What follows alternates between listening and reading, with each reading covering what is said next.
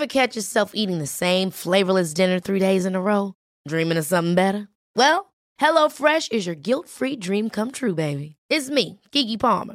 Let's wake up those taste buds with hot, juicy pecan-crusted chicken or garlic butter shrimp scampi. Mm. Hello Fresh. Stop dreaming of all the delicious possibilities and dig in at HelloFresh.com. Let's get this dinner party started. Here's a cool fact a crocodile can't stick out its tongue.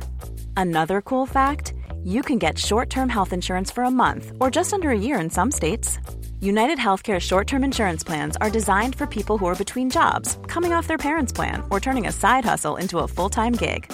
Underwritten by Golden Rule Insurance Company, they offer flexible, budget friendly coverage with access to a nationwide network of doctors and hospitals. Get more cool facts about United Healthcare short term plans at uh1.com. When you're ready to pop the question, the last thing you want to do is second guess the ring. At Bluenile.com, you can design a one of a kind ring with the ease and convenience of shopping online. Choose your diamond and setting. When you find the one, you'll get it delivered right to your door. Go to Bluenile.com and use promo code LISTEN to get $50 off your purchase of $500 or more. That's code LISTEN at Bluenile.com for $50 off your purchase. Bluenile.com code LISTEN. Vilken energi du har idag Johan. Ja. Nu är det helt galet. Vilka jävla dårar.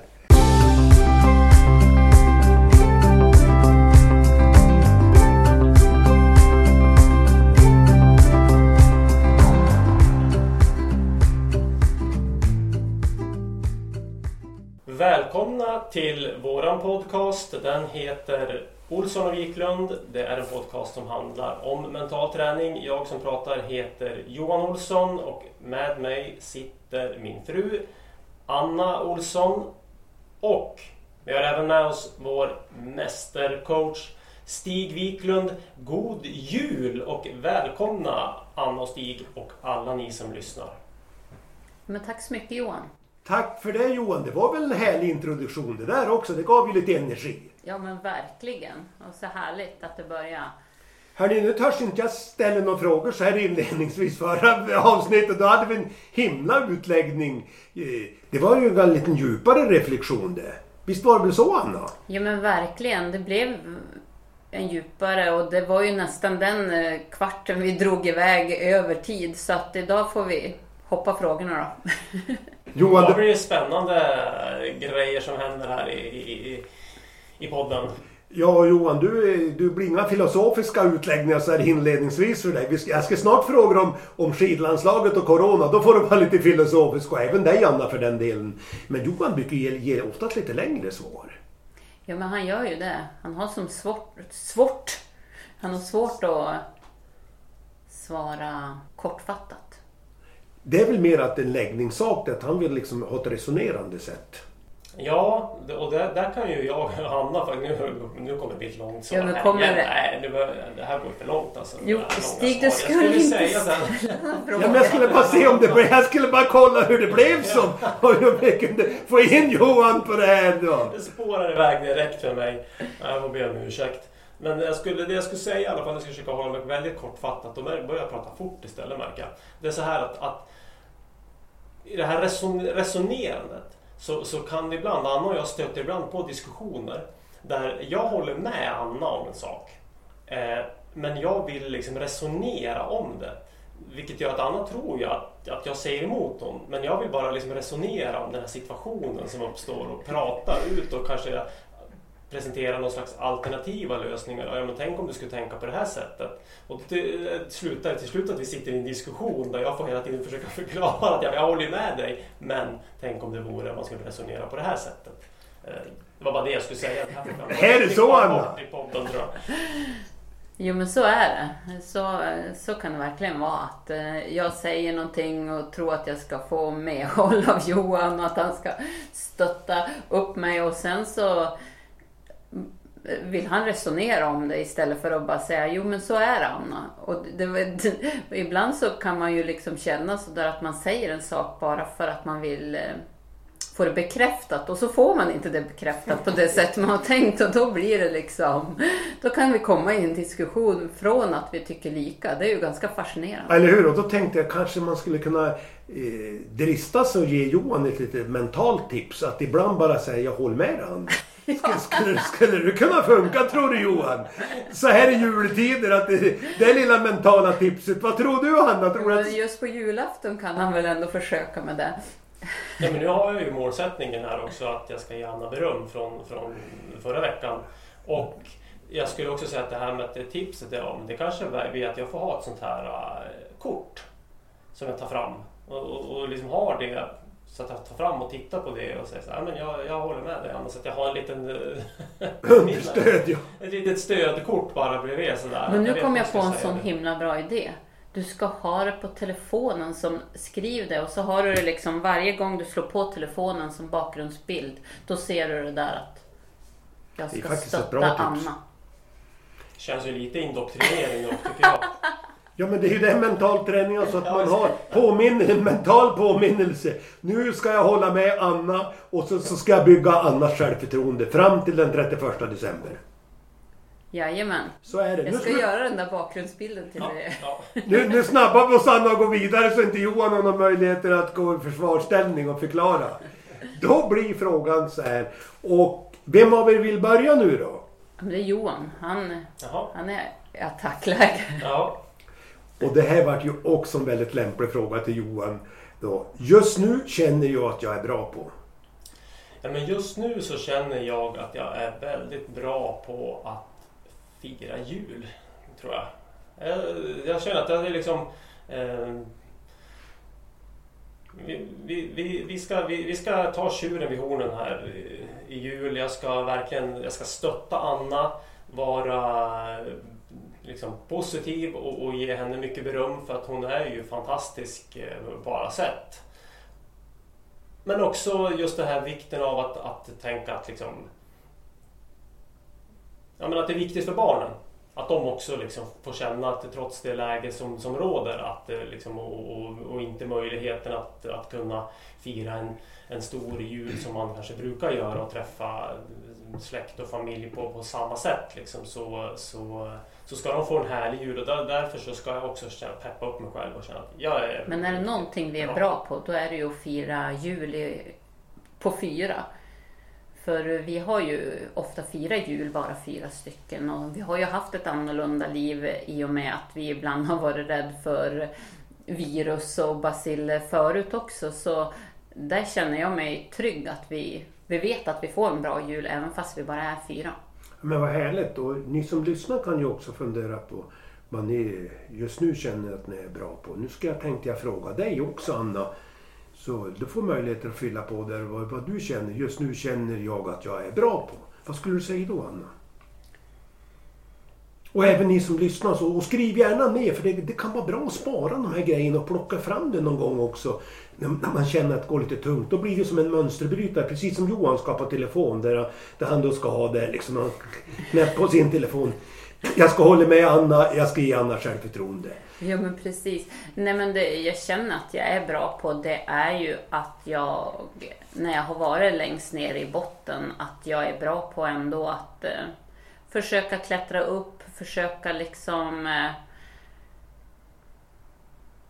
ja, men skratta och få, få tillbaka glädjen och eh, inte, inte stanna i, i sorgen utan försöka att, eh, ja, men att jag liksom eh, försöker se de små grejerna som är positivt och att jag tar med mig, också har jag med mig allt eh, pappa gjorde och eh, var duktig på. Då känner jag att eh, ja, men jag ska lära mig av vad han var bra på också. Så spännande. Nu blir det en ny fråga. Så nu får ni vara med ni som lyssnar och sen Anna och Johan. Och då måste ju Anna få börja, eller hur? I och med att du fick börja förra gången Johan. Med det. Och då blir frågan så här. Om allt var möjligt. Vad skulle du göra då? Alltså om allt var möjligt. Vad skulle du göra då Anna? Och sen får du Johan. Nu får du lite betänketid Johan. Så att, men Anna du får då börja med den frågan. Ja men om allt var möjligt. Eh, då skulle jag ju eh, ta med mig eh, familjen och åka till fjällen och helst vara, hyra någon stor stuga där ja, både systrar och mamma får vara med och vi får fira, ja, får vara tillsammans och ha det mysigt och, och röra på oss. Så det, det är det som är min plan just nu, att när detta är över då ska vi åka någonstans tillsammans och umgås. Då frågar jag dig Johan, om allt var möjligt, vad skulle du göra då? Om allt var möjligt, eh, betänketiden var för kort.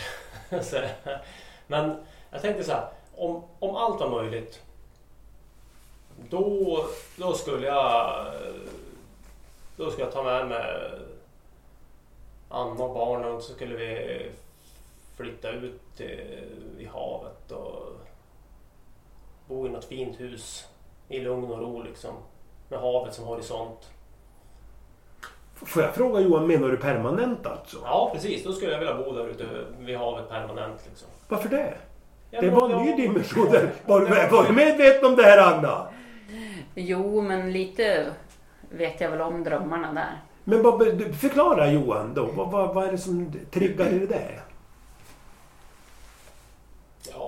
alltså jag vet inte. Vad, vad, vet man vad det är som triggar sånt? Vad, vad, varför man vill egentligen? Och det, är väl, det, är väl mer, det är väl mer saker som gör att man inte kan genomföra det. Som är liksom, om man ser till vilken, vilken livssituation man har liksom med, och, och, hur man ska Eh, fungera som företag och, och, och med liksom barn och skola. Men om allting vore möjligt och, och, och, och det gick att genomföra så skulle jag hellre bo ute vid havet eller uppe i fjällen. Liksom jag skulle bo halva året vid, vid havet, eh, sommarhalvåret vid havet. Sen skulle jag flytta upp och sen skulle jag bo halva året i fjällen. Om allting var möjligt. Skulle det kunna vara om fem år? Tio år? När barnen har gått ut skolan? Eh, nej men barnen, och, ba, barnen är ju liksom det, det absolut viktigaste. Så att de är som, som, som, som de är liksom som fundamental del av, av, av ett sådant pass stort beslut. Eh, och, och vad det gäller med skolor och glesbygd och allting sånt som man ska ta, ta i beräkningen som man måste fundera på när man har sådana drömmar. Men det, här var ju frågeställningen om allting var möjligt eh, och det inte fanns några begränsningar så, så, så, så, så skulle jag vilja det. Och det tror jag nog att eh, jag tror inte att Anna skulle liksom tycka att det var en dålig idé heller. Det skulle vi fråga honom. vad skulle du kunna tänka dig det livet Anna? Halva året vid havet och halva året vid fjällen? Ja men absolut, det skulle ju vara det skulle vara jättehärligt. Vi älskar ju båda två hav och fjäll. Det är ju som våra... Där vi eh, samlar kraft och får bo så året runt. Det skulle ju vara magiskt. Häftigt. Nu tänkte jag gå över och vill ha en kommentar kring det här med Corona och skidlandslaget. Det är ju väldigt mycket skriverier. Det är mycket diskussioner hit och dit och kors och tvärs. Vad är rätt och fel och vad är bra och dåligt. Johan, du som nyligen eh, har tagit nu VM-guld och, eh, och så vidare. Hur tänkte du kring det här? Om du hade varit aktiv nu, skulle du, eller hur tänkte du överhuvudtaget kring Corona?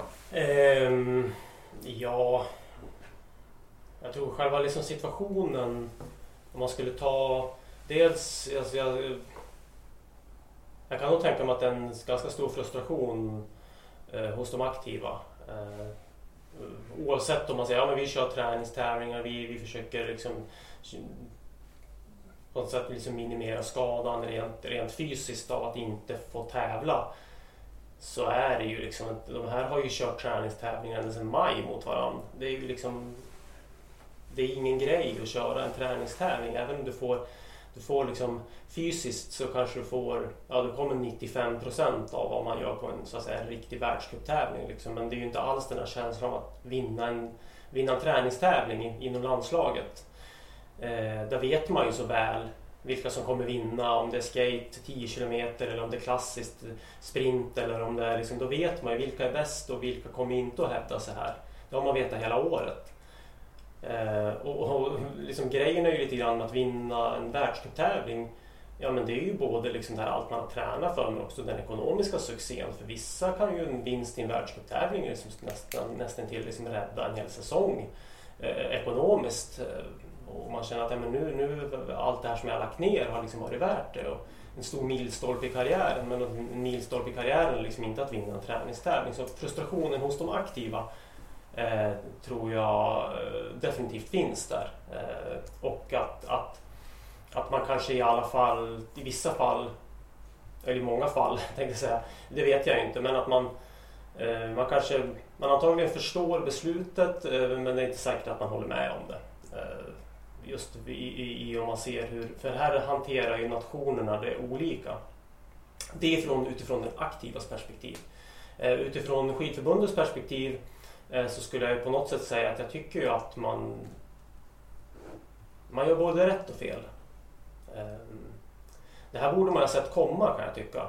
Eh, varför man tävlar första helgen och, och, och sen inte kör vidare. Varför man kan åka i, åka i Finland men man kan inte åka i Schweiz. Eh, och grejen här verkar ju vara som har kommit fram det är ju att man liksom ska flyga reguljärflyg men det borde man väl ha sett redan i september att man skulle flyga reguljärflyg och kunna ge det här beskedet då utan att, att stoppa allting allting just nu. Det är klart att situationen har eskalerat med, med Corona eh, globalt sett och i, i Europa och i Skandinavien och, och i Sverige.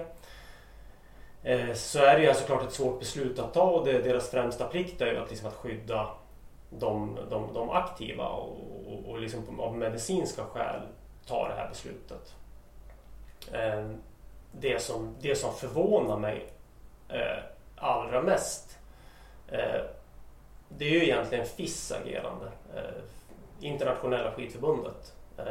Där man då liksom inte, ett sånt här på speciellt år, eh, liksom inte verkar ha en, en plan B redo. Eh, det, det, tycker jag känns otroligt märkligt. Eh, att man inte, liksom när man skulle lägga den här planeringen, säger att ja, men vi kör på precis som vanligt. Eh, och, och, här kan ju, nu blir det en väldigt lång utläggning, man ska försöka förklara lite grann. Det man ser att i skidskytte så har man förändrat programmet ganska radikalt kan man säga. Att man stannar mycket längre, man tävlar på färre orter fler gånger på varje ort mm. eh, där man är kvar längre.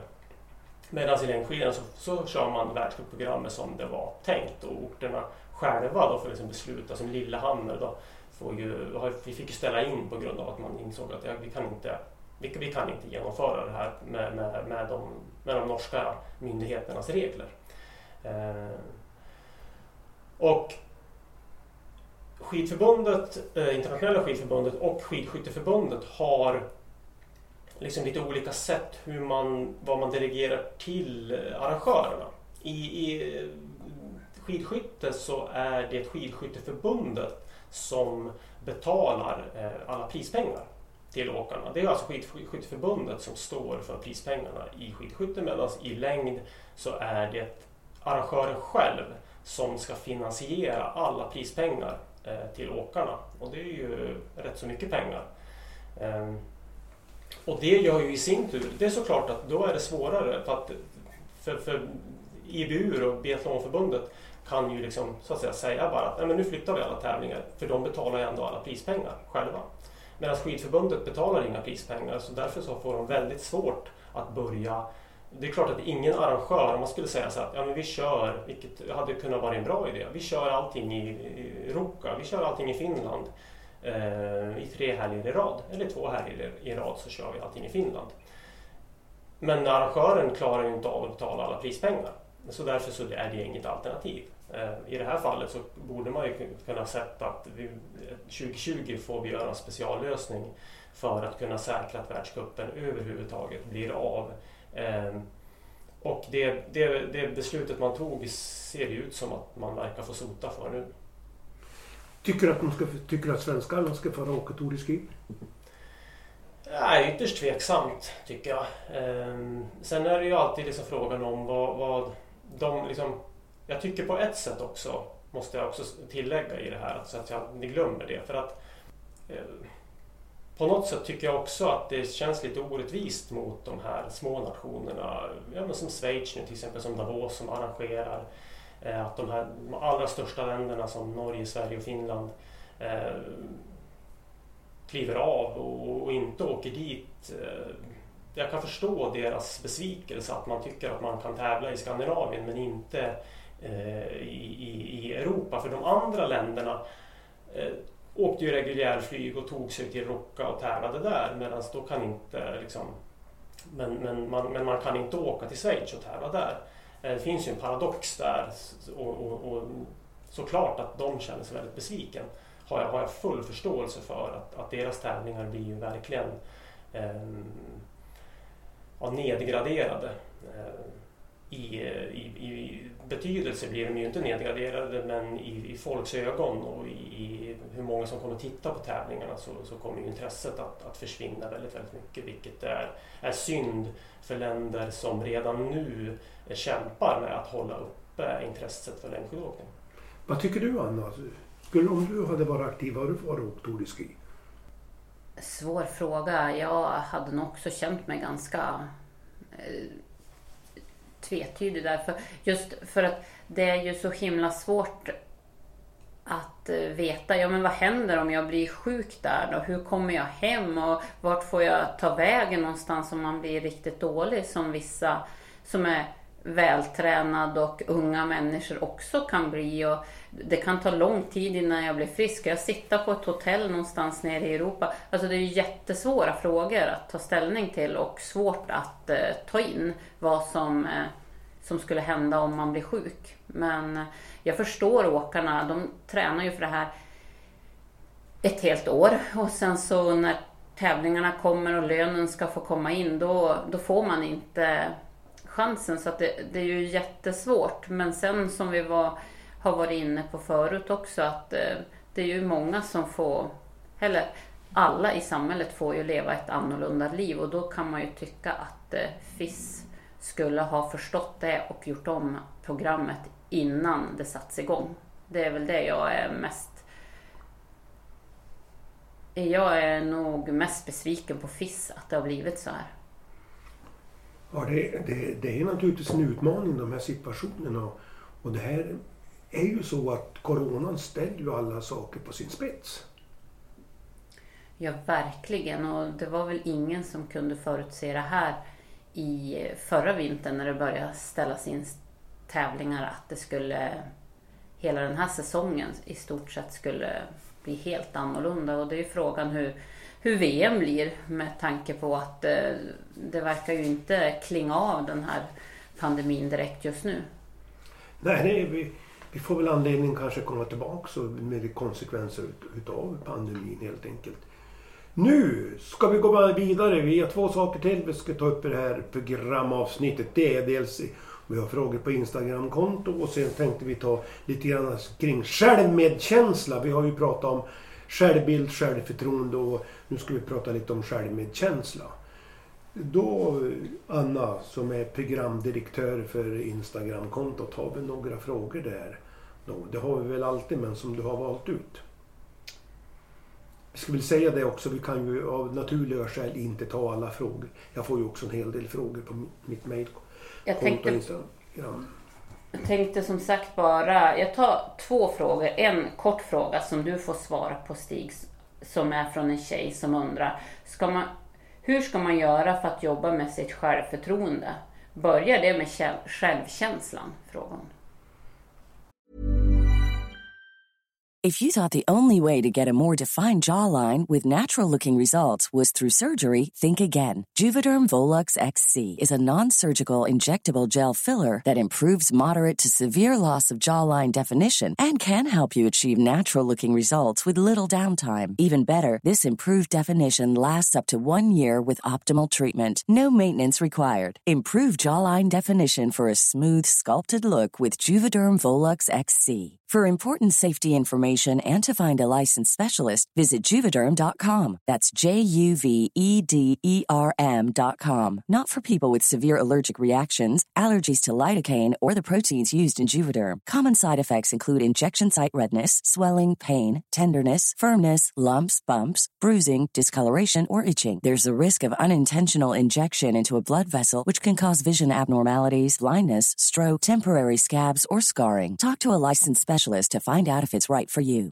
Ready to pop the question? The jewelers at BlueNile.com have got sparkle down to a science with beautiful lab grown diamonds worthy of your most brilliant moments. Their lab grown diamonds are independently graded and guaranteed identical to natural diamonds, and they're ready to ship to your door. Go to BlueNile.com and use promo code LISTEN to get $50 off your purchase of $500 or more. That's code LISTEN at BlueNile.com for $50 off. BlueNile.com code LISTEN. Mom deserves the best, and there's no better place to shop for Mother's Day than Whole Foods Market. They're your destination for unbeatable savings, from premium gifts to show-stopping flowers and irresistible desserts. Start by saving 33% with Prime on all body care and candles. Then get a 15-stem bunch of tulips for just $9.99 each with Prime. Round out Mom's menu with festive rosé, irresistible berry chantilly cake, and more special treats. Come celebrate Mother's Day at Whole Foods Market.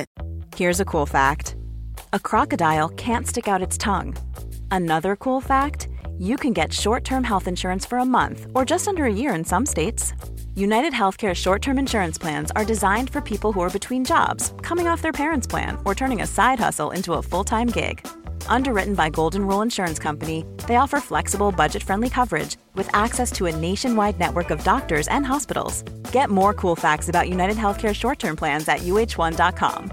Quality sleep is essential. That's why the Sleep Number Smart Bed is designed for your ever evolving sleep needs. Need a bed that's firmer or softer on either side? Helps you sleep at a comfortable temperature? Sleep Number Smart Beds let you individualize your comfort so you sleep better together. JD Power ranks Sleep Number number 1 in customer satisfaction with mattresses purchased in-store. And now, save 50% on the Sleep Number limited edition Smart Bed for a limited time. For JD Power 2023 award information, visit jdpower.com/awards. Only at a Sleep Number store or sleepnumber.com. Ja, det är en bra fråga. Jag skulle nog kanske se det så här att man börjar med självbilden, alltså stärka sig själv och den person man är och acceptera sig själv som man är. Och sen då kanske jobba med några självförtroendeövningar, typ att skriva upp tre bra saker som jag har gjort bra varje dag eller tre saker som har stärkt mitt självförtroende eller min självbild. Det är det enkla svaret. Det är ju ofta svårt att ge enkla svar på sådana här typer av frågor, men det är det enkla svaret. Ja men vad bra. Men sen tar jag en till snabb fråga här, eller snabb. Vi får väl se hur snabb den blir, men frågan går i alla fall så här. Egna krav, upplevda krav och andras krav. Vad är vad och hur sorterar man? Ja, det är ju också en, ska jag säga, en bra fråga, en stor fråga. Och ofta den här typen av frågor tycker jag man ibland får vara lite försiktig och ge för tvärsäkra svar på. Jag tycker nog mer att det är en process, det här man måste igenom. Jag skulle också vilja ge det tipset i det här sammanhanget att på de här typen av, av frågor att tränas att reflektera. Alltså jag tror ju mycket så här att man har svaren själv. Alltså, du har alltid svaren själv. Och det, det jag tycker då är intressant och spännande är att tränas att reflektera kring de här företeelserna och försöka hitta svaret själv. Och konstatera att saker är moget när det är moget. Det finns inte, oftast finns det inte någon tvärsäker facit utan det här är en process man måste igenom. Så, så det blir mitt svar. Ja, perfekt. Har du någonting att tillägga om krav Johan? Andras krav?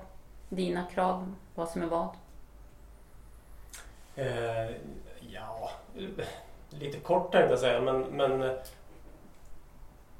om man känner att, att folk har eh, krav på en och man, man, tycker att det är jobbigt. Så jag försökte ju ofta att liksom vända på det och se att, att, att eh, det här tankesättet att eh, folk som har krav på mig det betyder ju också att jag har liksom förväntningar och, och, förväntningar i sin tur betyder ju att folk har förtroende för mig, att jag är duktig. Eh, och att man också kan vända det tankemönstret till att man känner press, man känner krav och förväntningar eh, och folk har förtroende för en. Ja, det betyder ju att man är duktig och att man har gjort någonting bra förut och att man försöker att anamma det i sådana situationer.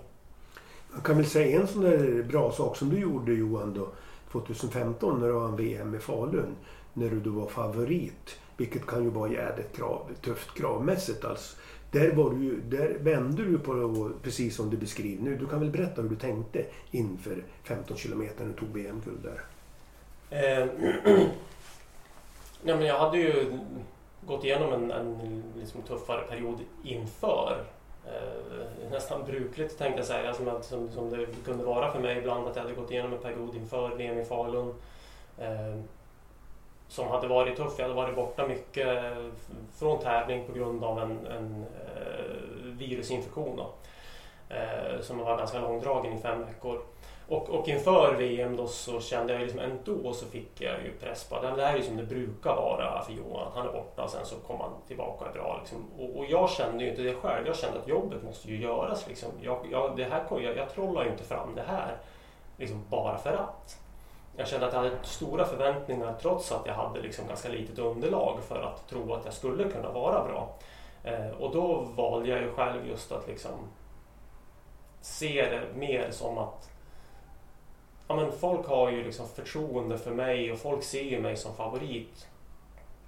Det är ju för att, för att jag klarar av det här förut och för att de har förtroende för mig och för att, för att jag har kunnat gjort de här sakerna förut. Och, och det liksom stärkte ju mig i, i, i, i tron också. Men sen också att det tog bort press istället för att tänka att oh, herregud nu, nu kommer folk tro att jag ska gå ut där och vinna och jag har inte en chans. Då så kände jag liksom att ja, men folk har ju folk har ju förtroendet fram... Liksom, ja, men folk har ju förtroendet och tron på mig i alla fall fram tills att det går åt skogen. Ja, det, Så det, kan jag behålla tron lika länge som de gör det. eller hur? Hur, har du, hur ser du på det här med krav då, Anna?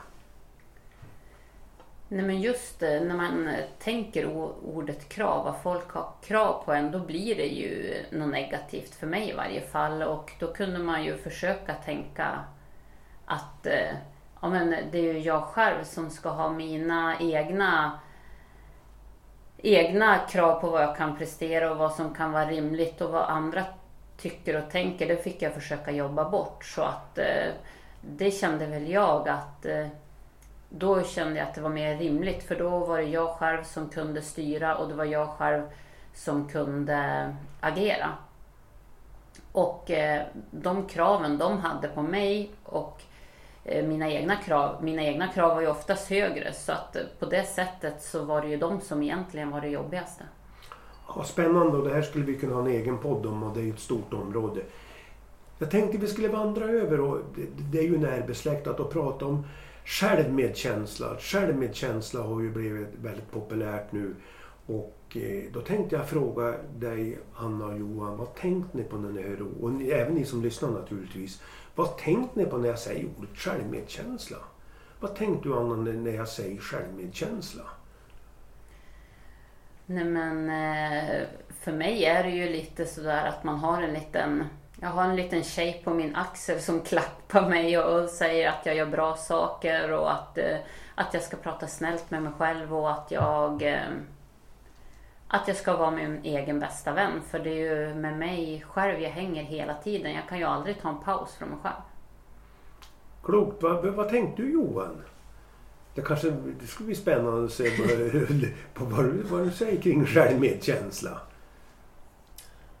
Nej men för mig så, så är det faktiskt väldigt lika som det är för Anna. Att, eh, att det är viktigt att eh, Ja men att, att det, det, dels tror jag grunden i det är att man ger sig själv beröm.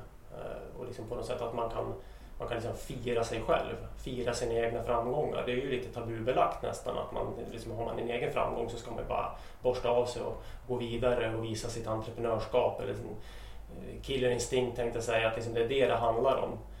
Men men mycket handlar om att bygga framgångssaga för sig själv. Det är där jag tror man har de här stora vinsterna. Att, att man faktiskt når framgång. Det är att man firar sig själv och gläds över åt de framsteg och de framgångar man har och vågar visa det. Eh, och det i sin tur bygger också självmedkänsla av att man så att säga rekogniserar sina framgångar och firar dem. Det gör ju också att motgångarna liksom, blir mer små hinder i vägen. Liksom, och att man har förståelse för att ja, men då skapar man mer balans snarare än att borstar man bara av sig framgångarna och går vidare men sen får du motgång så blir som motgången väger så mycket tyngre än vad framgången gör. Det borde väl egentligen vara tvärtom, att framgången ska väga tyngre än vad en motgång gör. Men för många så är det ju inte så. Nej, men det är ju också en klok reflektion. Då tänkte jag ställa frågan så här till er. Hur bra vän är du med dig själv på en skala från 1 till 10? Alltså ni som lyssnar nu och så Anna och Johan. Alltså hur bra vän är du mot dig själv? Vad skulle du, en skala från 1 till 10, 1 kan bli mycket bättre, 10 är jättebra. Vad skulle du lägga det då någonstans Anna? Och vad gör du för reflektion? Men jag tror att jag ligger på en sjua just nu och det är väl mycket att man känner att eh, menar, man kan vara lite hård mot sig själv och att ibland så känner jag att jag inte klarar av det där att vara min egen bästa vän hela tiden utan eh, ja, lite självkritisk och lite hård med vissa saker. Så att eh, lite bättre kan det allt bli. Men får jag utmana Anna och ställa frågan så här. Visst har du blivit bättre på det här? Visst var, visst, visst, visst, om vi backar kanske 15 år i tiden, 20 år i tiden. Då skulle du ha legat väldigt mycket lägre, eller? Jo men absolut, så är det ju. Jag var ju väldigt, väldigt självkritisk och hård mot mig själv förut. Och eh, det, det, har ju blivit stor skillnad och det har blivit en stor skillnad i min trygghet liksom, i mig själv och eh, basen men eh, som sagt, det är klart man pendlar ju lite men eh, ja, sen jag var 20 år så har det ju blivit otroligt stor skillnad och jag önskade ju då att jag kunde ha sagt till mig själv att ja men Anna, gå din egen väg. Du kommer bli bäst. Du får ut mest av dig själv om du går din egen väg istället för att följa andras. Klokt! Johan, var ligger du? Jag blir helt tagen av Annas resonemang. Wow, vilken... det var ju grymt. Ja, tackar. Ja. Nej, men, eh, jag skulle säga att, att eh, men jag är... Ja, men just nu så är jag, jag är nog rätt bra kompis med mig själv. Jag har en ganska hyfsat bra förståelse för mig själv. Så jag skulle nog säga att jag är eh, en... Eh,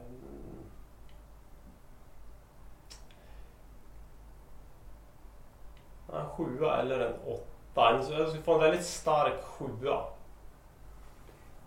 Får jag fråga dig Johan, precis som jag frågade Anna. Om vi backar 20 år i tiden, vad skulle du ligga då någonstans? Ja, men, ja, men liksom med, med perspektivet så skulle jag nog säga att där hade jag nog hamnat kanske på en trea. Just att man kanske jag liksom jobbar nästan mer med det här med, med någon, någonting som... Ja men någon, någonting som... Och jag som kommer från idrottsvärlden vet ju att det här är otroligt vanligt och det här är någonting som, som det inte liksom pratas speciellt högt om. Eh, varken i liksom vanliga livet eller i idrottsvärlden men jag tror många säkert kan känna igen det här med att man bestraffar sig själv om man har gjort någonting dåligt. Eh, och att man liksom hittar på någon slags bestraffning. Att nu, nu, nu, ska jag ta, nu ska jag bestraffa mig själv med det här för att det är liksom, men det finns ju ingen produktivitet. Det är, alltså, det är bara att man, det är bara att man liksom ska bli ovän med sig själv. Ehm, och, jag menar, det är ju liksom... Jag tror att det är vanligare än vad man tror, det här med liksom bestraffningar. Och den uppfattningen delar jag. jag. Jag tror att det här är ett mörkertal på det här. Jag tror att det är väldigt många som är väldigt tuff mot, mot sig själv. Vi ska ju komma ihåg både Anna och Johan, ni har ju gjort den här mentala resan. Ni har jobbat mycket med mentala coachövningar som gjort att ni har ju över tid blivit väldigt stark. Men jag tror att du har rätt Johan. Jag tror att det är så här att många är oerhört kritiska och att man är väldigt tuff mot sig själv. Eller vad, vad tänkte du Anna? Om du ser utifrån det här perspektivet. Jo men det tror jag absolut och jag tror att eh att, att man får börja med att erkänna för sig själv att jag är faktiskt ganska elak med mig själv. Och då kan man nog börja förstå att man måste hjälpa sig själv istället för skälpa. Och det är där jag tror liksom att eh, den stora poängen det är ju att inse, för det gjorde inte jag när jag var ung. Jag insåg ju inte att jag var elak mot mig själv. det tycker jag är en väldigt klok reflektion Anna. Jag tror att ett mörkertal, precis det du säger nu, att jag tror att många är, både bestraffa sig själv som du sa Johan, men jag tror också det är så här som du säger Anna, att man inte är medveten riktigt att man bestraffar sig själv. Och jag tror att man, framförallt ju yngre man är, ju tuffare är man mot sig själv. Och trots att man är riktigt, och det visar forskningen också, det finns väldigt mycket forskning i USA på det här. Och den visar ju entydigt det här att du är mycket mer kritisk mot dig själv än vad omgivningen är. Och det här blir ju en jätteutmaning därför att det här blir lite självuppfyllande. Kritik, självkritik föder självkritik på något sätt och det här tror jag är oerhört viktigt att, att resonera och reflektera. Och ni som lyssnar kan ju också då fundera och gärna ta upp det här resonemanget på era arbetsplatser eller familjen eller överhuvudtaget och fundera kring det här. Ja men är jag snäll med mig själv? Och hur gör jag för att vara snäll med mig själv? Eller är jag för självkritisk? Och den här självkritiken leder oftast, vilket jag tycker är lite spännande, till att du blir ganska självupptagen. Därför att du blir otrygg och när du blir otrygg blir du inte ditt bästa jag. Och nu, då innebär det ofta att du pratar väldigt mycket om dig själv. Fast egentligen är du inte självupptagen. Men dina känslor tar över det här så det här gör att du blir väldigt självcentrerad. Och det här märker jag på många jag jobbar med som är riktigt duktiga också. Att när det går lite tungt, man blir självkritisk, då blir man väldigt självupptagen. Kan ni känna igen det här? Jag ser du nickar kraftfullt Johan. Är, det någonting du känner igen från ja, din? Ja, ja verkligen. Och, och jag, jag kan säga att jag, jag kanske inte har varit liksom, haft så mycket utav det här liksom att straffa sig själv och sånt där. Det, det har inte jag så att säga sysslat så, så mycket med eh, haft, eller haft det beteendet kan man säga. Eh, utan jag kanske haft mer ett tankemönster liksom, där jag inte har liksom, trott på mig själv men jag har inte liksom, kanske på något sätt just tagit till aktion som många. Jag har inte behövt göra det på det sättet. Liksom. Men jag känner igen det otroligt mycket just det här med att om man, man, man ser till historiken, man tänk, tänker tillbaka både på mig själv, eh, hur jag när jag inte tror på mig själv blir liksom, liksom väldigt fokuserad på, på mig själv. Och, och, jag kan också tänka på alla de personer man har stött på där man vet att de, den, här, den här personen har ett, ett, det, här, det här beteendet av liksom, att, att straffa sig själv. Liksom. Ja, men åkte jag dåligt på en tävling så, liksom, så ah, bara, äh, men jag, jag liksom, sticker ut och tränar tre timmar på eftermiddagen liksom, bara för att nu, nu, nu ska jag straffa mig själv. Liksom. Ja, men det, finns ju, det är bättre att man återhämtar sig och vilar och ser till att få i sig mat och energi. Liksom. Men då gör man exakt tvärtom. Och många av de personerna är ju också väldigt självfokuserade och, och, och är väldigt inriktade på sig själv när man är i den beteendefasen. Känner du igen det här Anna? Ja, verkligen. Verkligen. Och det som är tjej tjejer, ja, men när jag gick på skidgymnasiet och det var eh, problem med mat och det var ju många som straffade sig själva att nej men nu har jag åkt dåligt på den här tävlingen, jag ska inte äta någonting. Utan då straffar man sig på det sättet och det är ju väldigt tokigt. Man har liksom precis gjort en maxprestation och så ska man straffa sig själv och så ska du ut nästa dag och tävla igen. Ja, då går det ju ännu sämre. Så att det blir ju väldigt, eh, det blir väldigt tragiskt eh, just att man straffar sig själv på det sättet. Men sen tänker jag också så här, just att man blir sin prestation så mycket om man är på ett jobb eller i en skola. Eller, ja, men den som är duktig i skolan den ses på ett visst sätt. Men den som är dålig i skolan på det där provet den ses på ett, ses på ett annat sätt av sina kompisar också. Och det är ju samma sak i idrottsprestation eller jobbet eller vad som helst.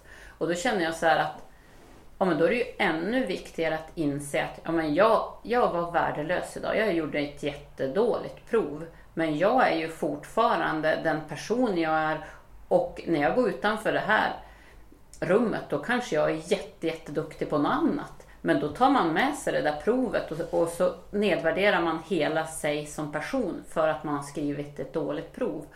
Och det är där jag tror att vi har svårt att skilja på sak och person? Jag tror att det är, det är klockrent. Jag tror att även här så är det ju ett mörkertal på de här företeelserna. Jag tror ju någonstans att det här måste man ta upp och bearbeta och prata om. Alltså dels det straffbeteende som ni pratar om men även det här att du är så oerhört självkritisk och som gör att det tappar ju så oerhört mycket energi och kraft i det här att du på något sätt ska straffa dig själv eller, eller för kritiskt. Sen kan jag ibland uppleva eh, att det finns en kultur av att det är lite häftigt att vara självkritisk och att man är hård mot sig själv, att det är lite tufft. Och det tror jag är precis tvärtom. Alltså det där tror jag man måste, måste vara observant på och försöka hitta verktyg som, att, som gör att eh, man kan hantera det här. Och apropå verktyg så tänkte jag ställa den här frågan till dig Anna och Johan och även till ni som Lyssna, Vad gör du för att vara vänlig mot dig själv? Ibland kan jag ju känna att den frågeställningen kan ju då vara viktig utifrån att få lite tips på hur man kan göra och vända det här. Så då, då frågar jag dig Anna, vad gör du för när du vill vänlig mot dig själv? Nej men det är ju den här basövningen som vi har varit inne på så mycket. Det är ju liksom att ta tre bra saker. Och ibland att man tar tre bra saker om sig själv eh, som person. Och, eh, Vänta nu Anna, det där ska vi sortera. Först alltså tre bra saker har gjort. Men sen säger du också tre bra saker som jag är som person. Ja, precis. Och varför gör du det? Nej, men det är ju för att det inte bara ska handla om handlingar. Att, eh, att jag är bra för att jag gör det och det. Utan, utan jag är bra för den jag är. Jag är bra för att jag är Anna. Nu ger vi Anna en spontan applåd Johan. Det där tyckte jag var lysande. Det var bra, bra väldigt bra. För, för, för, det där tror jag är lätt att glömma bort också att man blir bara prestationen. Väldigt bra Anna. Just det här också att ja, men jag kan då faktiskt ta fram saker som jag tycker att jag, som är bra med mig. Sen kan man ju lämna det andra åt sidan för det är ju också risken att då fokuserar man bara på man ska bli bättre på. Och då tappar man ju också energin. För du kan ju alltid bli bättre på saker och ting. Och det här tror jag man måste ändå träna sig, precis som du säger Anna. Ja. ja det var jäkla bra. Om jag får tackar, säga så. tackar. Ja, men... Då Johan, så är den stora frågan med, med, med hur det är med skidikonen Johan Olsson som har haft en liten, tyngre period nu ett tag. Vilket jag tycker är bra att man kan erkänna också att det, för det, så är det. Och då är det ju väldigt bra att man kan då liksom plocka fram saker som gör att jag kan gå lite stärkt ur det. Så nu Johan, så vill vi, Anna och jag, veta vad är det du gör som gör dig att, när du är vänlig mot dig själv? Då tittar han djupt på Anna en längre ja, tid. Och, så det blev ännu mer... Nu vart det spännande Anna. Ja, nu blev det spännande. Ja, men alltså, efter Annas fantastiska svar, mitt svar blir som någon slags lilleputt-svar. ja men nu ska vi inte vara självkritiska Johan. Nu ska vi se vad jag säger. Du, du ska inte jämföra med någon annan. Det är ju det som man gör. Då blev jag, alltså nu gjorde jag, nu gjorde jag liksom Precis tvärtom. Ja. ja, men, jag var självkritisk och jag jämförde mig med någon annan. ja men exakt, men du är ett levande exempel Johan. Det är ju bra för jag tror nog många kan känna igen sig i dig. Då blir du hänförd där Anna svarar. Så då blir du helt plötsligt självkritisk när vi ska prata om att, att, om de bra sakerna. Om vad som du gör för, som är, gör vänligt. Va, men vad gör du då Johan om du vill vara vänlig med dig själv? Nej men det eh, här är ju Ja, men jag, jag, jag, kan vara, jag kan vara ganska duktig på det här också, så här exempel som jag kan ta upp. Och, Anna är också duktig på det här. Men det är att, att ja, men ibland, till exempel under veckorna, eh, när man liksom så att säga inom situationstecken att man unnar sig någonting. Jag menar att man kanske tar en god bit till kaffet för att man har kvar någonting till, kvar efter helgen. Eller någonting så Det kan vara liksom otroligt eh, ska säga, opretentiöst, man ska säga. Liksom väldigt så här oväntat. Men, ja, men då, då kan Anna säga så här och då, det kan jag också göra att, att ja, men nu, nu tar vi en, en eh, nu tar vi en cola till kaffet här eller nu tar vi en, en lussekatt bara, jag och Anna på tu man hand efter lunch. Liksom. Nu ska vi fira att vi har, då kan det vara liksom att bara, ja men nu ska vi fira att vi har liksom skickat det där mejlet som vi har, liksom, den där utvärderingen som vi har funderat länge på eller vi har diskuterat. Så har vi fått iväg det här svaret, så då kan vi fira det och då, då kan man liksom på något sätt motivera att man så att säga inom situationstecken att motivera att man unnar sig någonting gott, eller någonting som man tycker om. Bara på ett väldigt enkelt plan genom att man har gjort någonting bra. Och då, då, då tycker jag att man är liksom kompis mot sig själv. Att man hela tiden firar stort som väldigt, väldigt smått. Nu kom jag på en rolig grej som ni gjorde, som, som jag berättade några gånger, som många tyckte var väldigt bra. När ni var med i skidlandslaget så var det ju väldigt svårt som kanske vi vanliga människor att ta någonting speciellt med eh, middag till helgen eftersom ni var ju oftast ute och tävla. Och då sa ni så här, vilket jag tyckte var så magiskt. Då kan vi göra en på en tisdag göra det till en lördag. Eller på en onsdag eller på en torsdag. Det tyckte jag var, och jag har fått väldigt mycket positiv feedback och många var väldigt tacksamma över att man, man fastnade där. Ja, men nu kan jag inte fira eller eh, äta gott på, på, på lördag därför att jag har jobb eller någonting. Och då fick de här idén. Hur tänkte ni kring det? Ja, vi vände ju på veckan, så var det bara. Det var ju... Eh, både jag och Anna, liksom att, att vi har ett intresse för mat och tycker att det är kul att laga mat och god mat. Och, och då,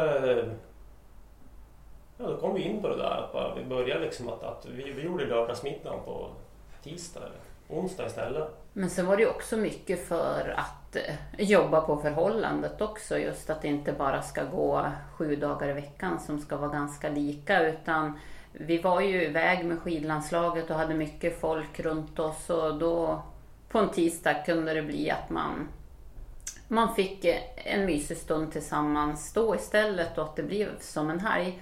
Och det tror jag är väldigt viktigt just att ja, men man måste få, få jobba på relationen också. Ja men det är ju jättebra att bryta den här gråvardagen. Hörni, det vart väl också ett väldigt bra slut på det här. Och då ska vi också säga så här då att eh, nästa gång vi återkommer då blir det fredag den 22 januari. Alltså vi gör då ett eh, juluppehåll, eller hur? Jajamän, nu ska vi varva ner och ta en lugn och härlig jul, julledighet. Lite återhämtning Johan? Ja, lite eh, mental återhämtning. Jag brukar tänka så här när kroppen jobbar då får hjärnan vila. Så det blir lite träning och sån här i, i jul så att man jobbar upp hungern också för, för underbara julmaten. Så Oj! Det, det, är du Anna! Det, det, det. Ja men det blir härligt. Vi, vi är taggade hela familjen nu på att få börja snurra på oss pjäxorna och åka lite skidor så att eh, kroppen behöver sitt för att och, och, och julmaten ska liksom smaka riktigt bra. Toppen! Då säger vi... God jul! Ja, det gör vi. Ha det så gott! God jul! Ha det så bra!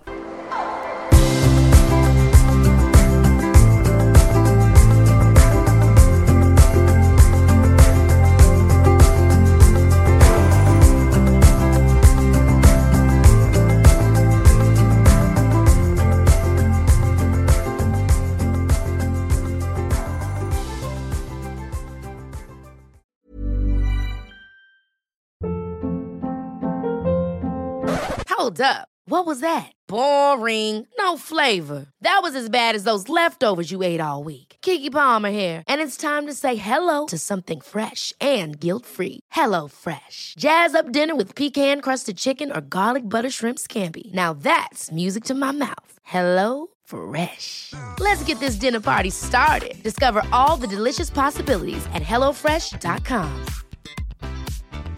Mom deserves the best, and there's no better place to shop for Mother's Day than Whole Foods Market. They're your destination for unbeatable savings, from premium gifts to show-stopping flowers and irresistible desserts. Start by saving 33% with Prime on all body care and candles. Then get a 15-stem bunch of tulips for just $9.99 each with Prime. Round out Mom's menu with festive rosé, irresistible berry chantilly cake, and more special treats. Come celebrate Mother's Day at Whole Foods Market. Planning for your next trip? Elevate your travel style with Quince. Quince has all the jet setting essentials you'll want for your next getaway, like European linen, premium luggage options, buttery soft Italian leather bags, and so much more. And is all priced at 50 to 80% less than similar brands. Plus, Quince only works with factories that use safe and ethical manufacturing practices.